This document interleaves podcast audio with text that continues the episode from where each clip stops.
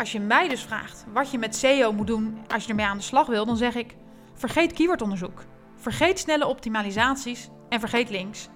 Denk niet langer dat SEO een trucje is waarbij je aan drie of vier knoppen kunt draaien en dat het organische verkeer dan binnenkomt stromen. Hoi en wat leuk dat je luistert naar mijn podcast. Ik ben Chantal en al sinds 2010 bezig met SEO. Ik doe SEO heel anders dan de meeste mensen. Ik denk namelijk dat je niet per se hoger moet willen ranken of op nummer 1 moet willen staan. Tijden zijn veranderd en dus is het tijd voor een ander geluid. In mijn podcast vertel ik hier meer over. In deze vierde podcast wil ik het hebben over hoe we SEO benaderen en hoe we SEO aanpakken. Het valt me op dat veel mensen SEO zien als een trucje. Je doet keywordonderzoek, optimaliseert je title tag, je meta descriptions, je maakt mooie H1's, H2's, je voegt wat keywords toe aan je pagina, je zorgt voor wat links en voilà, men staat hoog in de rankings. Toch denk ik dat het vakgebied van SEO dit echt niet meer is, hoe graag we dat ook willen vasthouden en hoe graag we ook denken dat we het algoritme kunnen beïnvloeden. Het is tijd om toe te geven dat velen van ons er gewoon geen grip meer op hebben en niet meer voor elkaar krijgen wat ze graag zouden willen. Hoewel het in sommige talen waarschijnlijk nog steeds zo werkt, kun je in grote talen al zien waar Google mee bezig is. SEO is marketing geworden. Wil je hoog ranken, dan moet het eigenlijk allemaal kloppen. Je moet een goede site hebben met goede content, waar je gebruiker blij van wordt. En je moet flink wat autoriteit hebben. Wil je opeens staan op het woord badkamermeubel, dan moet je dus echt een toffe site hebben over badkamers. Een website vol met inspiratie. Welk badmeubel bij welke stijl past. De verschillende stijlen die er zijn, de verschillende trends. Je moet bijna een startpagina zijn geworden voor iedereen die iets wil weten over badkamers. En mensen moeten je ook echt verwachten op de eerste plek. Want heel eerlijk, wie verwacht jij op één als je zoekt naar elektronica? En wie verwacht jij op één als je een boek zoekt? En als je schoenen zoekt of lingerie? Het zal geen verrassing zijn, maar ik geloof niet meer in de oude, traditionele manier van SEO. Ik geloof niet dat denken in keywords je nog wat brengt. Ik geloof niet dat het uitpluizen van het algoritme nog heel duurzaam is. Ik geloof zelfs dat een aantal technische no-go's inmiddels bijna niet meer uitmaken. Zo heb ik een klant waarbij URL's met een statuscode 302 redirecten naar een andere URL. En die URL heeft een canonical tag terug naar de schone variant, die dus redirecten. Dit is het schoolvoorbeeld van Googlebot van het kastje naar de muur sturen. En wat is het resultaat? Google negeert de redirect en snapt prima wat de bedoeling is. En natuurlijk zou ik dit liever technisch oplossen en het in eigen hand houden, maar helaas is dat niet zo simpel. Maar het blijkt niet langer een showstopper te zijn. Google snapt het. En deze website boekt echt hele goede resultaten met SEO. Het lijkt dus alsof dit niet meer erg is, alsof dit er niet meer toe doet. Al met al is er dus heel veel veranderd. En er gaat nog veel meer veranderen. En natuurlijk wil je Googlebot niet van het kastje naar de muur sturen. Maar blijkbaar vallen de gevolgen best wel mee.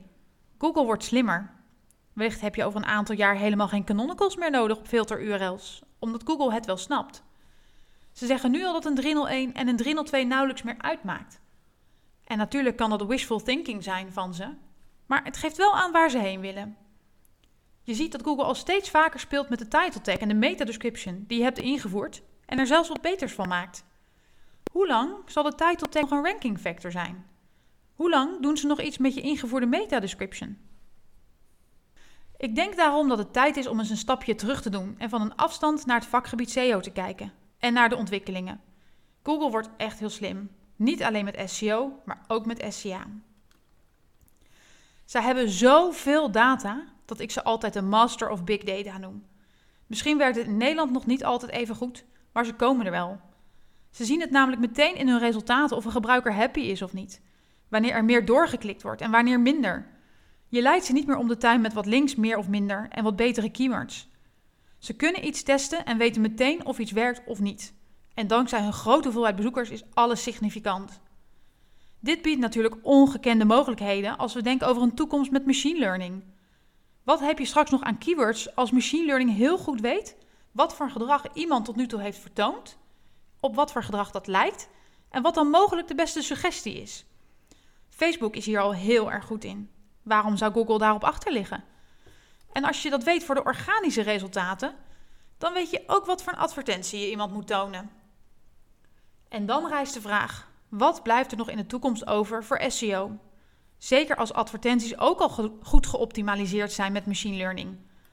Waarom zou een gebruiker nog naar beneden moeten scrollen? Waarom zou Google op lange termijn nog verkeer gratis wegsturen naar andere sites?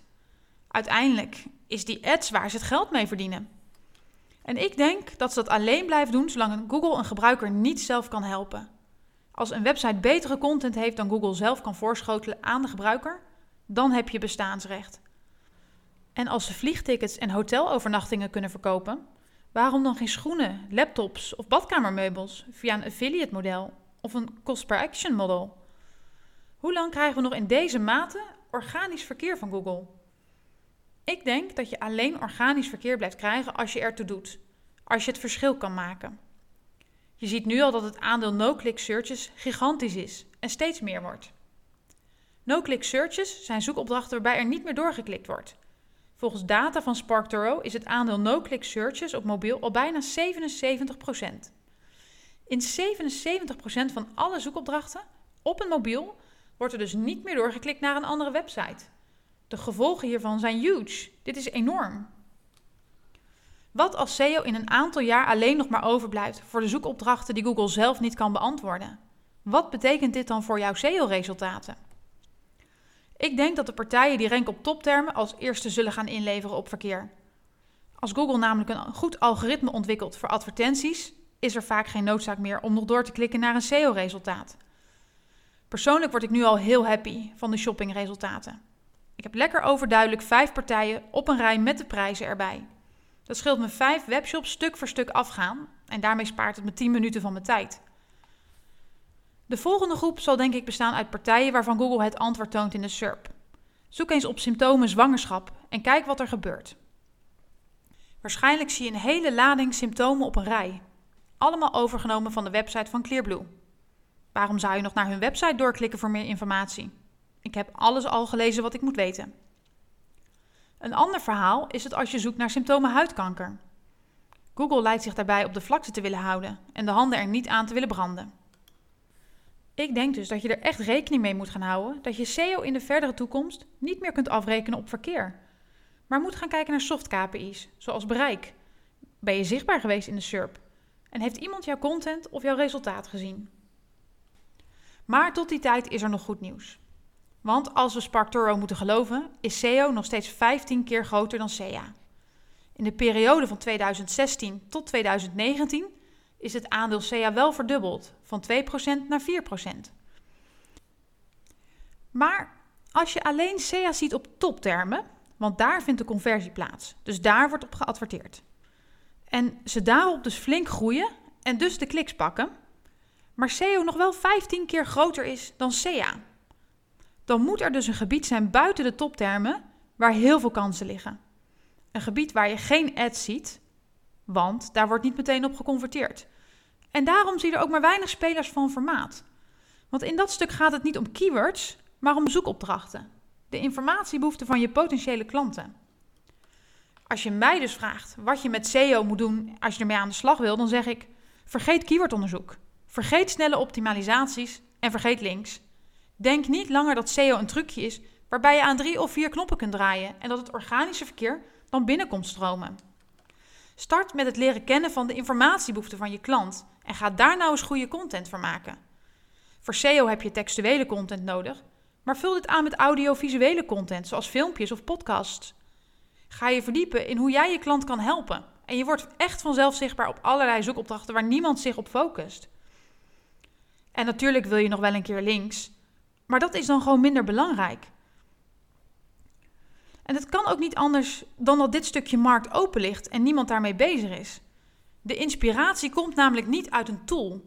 De zoekvragen van jouw klant komen niet uit een tool. Dit ga je met keywordonderzoek niet vinden. Je concurrentie hebben dus per definitie niet dezelfde informatie als jij. Moet je dan nooit meer keywordonderzoek doen? Nee, dat zeg ik niet. Je mag best kijken als kers op de taart hoe je iets noemt: zonvakantie of zomervakantie. Maar als je goede content hebt over onderwerpen die jouw klant bezighoudt, dan zul je daar hoe dan ook op vindbaar gaan worden. En ik denk dat als je daar nu het fundament voor legt, je over twee jaar veel verder bent dan de partijen die zich nu focussen op de snelle trucjes, zoals title tags, meta description, keyword-based content en links. Wil jij niks missen? Volg me dan op Instagram. Je vindt me onder Chantal.